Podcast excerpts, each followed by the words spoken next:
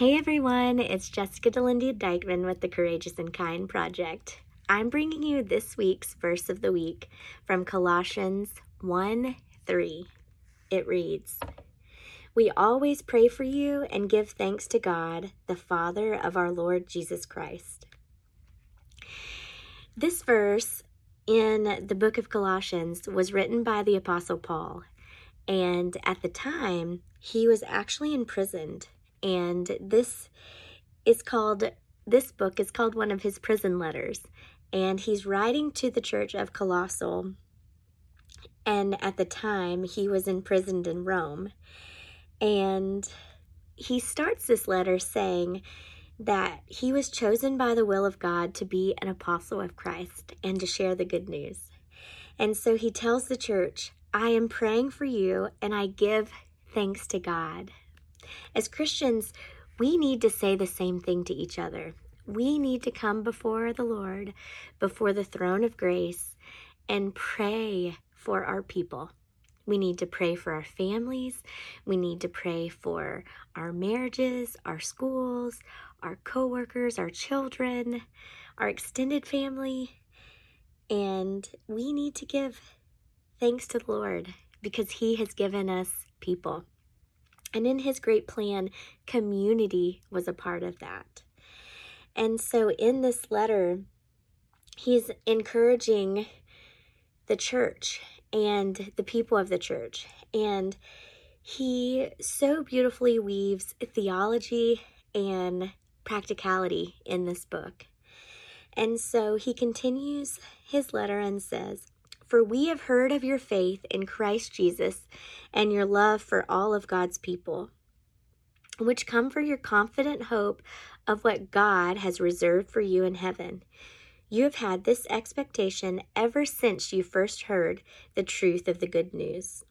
And this same good news came to you, is going out all over the world, and it is bearing fruit everywhere and changing lives just as it changed your life from the day that you first heard and understood the truth about God's wonderful grace. One of the things that I want to spend some time about right now is teaching us not only to pray for people, but to be able to pray scripture over our people. And the way we do that is actually very simple one of the ways that we can practice doing that is exactly what Paul did here in his letter to the church. We can begin to say, Dear daughter, I am praying for you and I give thanks to God. I just prayed Colossians 1 3. So, whoever you are praying for, insert their name right there that says, We always pray for you. I always pray for you. I give thanks to God, the Father of our Lord Jesus Christ, for you. Right there, insert that name and read the rest of that Bible verse, and you just prayed scripture over your person. And you can pray the next verse as well, verse 4. For we have heard of your faith in Christ Jesus and your love for all of God's people. Maybe you insert your church's name right there. Maybe you insert missionaries that you're praying for, that you're supporting. Maybe you insert your significant other, your mentor, whoever that might be. And and read this verse over them. And so it goes on to say in the rest of this chapter that it talks about that this church had heard the good news from someone else. And and because that person was a faithful servant he shared God's good news God's truth. And what we know about God's truth comes in Colossians 1 5, where it says, which comes from your confident hope of what God has reserved for you in heaven. When people ask me, why am I Christian? Why do I follow Christ? what makes me want to believe what I believe in the promises in the Bible? It's because God's word gives us hope. And in this world, we need hope beyond this life. because there are so many things that don't make sense, so many disappointments, so many hardships, so many things that hurt.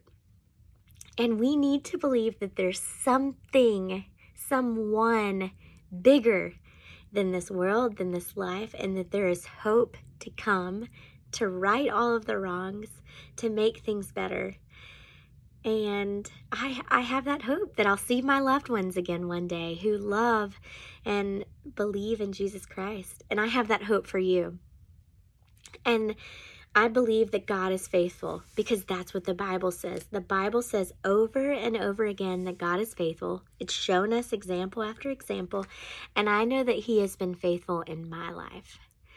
And so I want you to take some time today, look at this passage, Colossians 1 3 through 6, and read it. Insert your people's names give thanks to God and pray for them. Prayer is so powerful.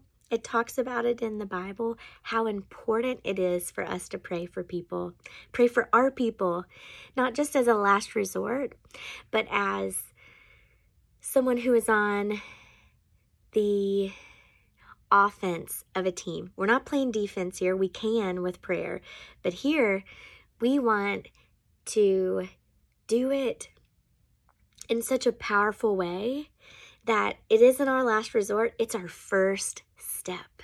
That we are first to go to God with the things that ache our heart, that bother our heart, that are important to our heart, our desires and our hopes, um, and with our thanksgivings.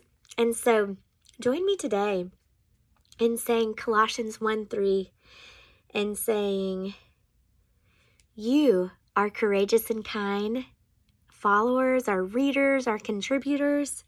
We always pray for you and we give thanks to God for you. And that's Colossians 1 3. So let's pray. Heavenly Father, thank you so much that you have your word to us as a guiding light, that you encourage us, that you give us hope, that you show us that you are faithful, that your love never ends, that you remind us that we may have trouble in this world, but you have overcome it. I pray for the woman who is listening to this. I pray that you would encourage her, Lord, that you would teach her the very beginning of learning how to pray your scripture, Lord, and using these words that are so powerful um, for the people that we love and to praise you and to thank you. We love you and we praise you, Lord. Amen. Thank you so much for joining us. We can't wait to see you next week.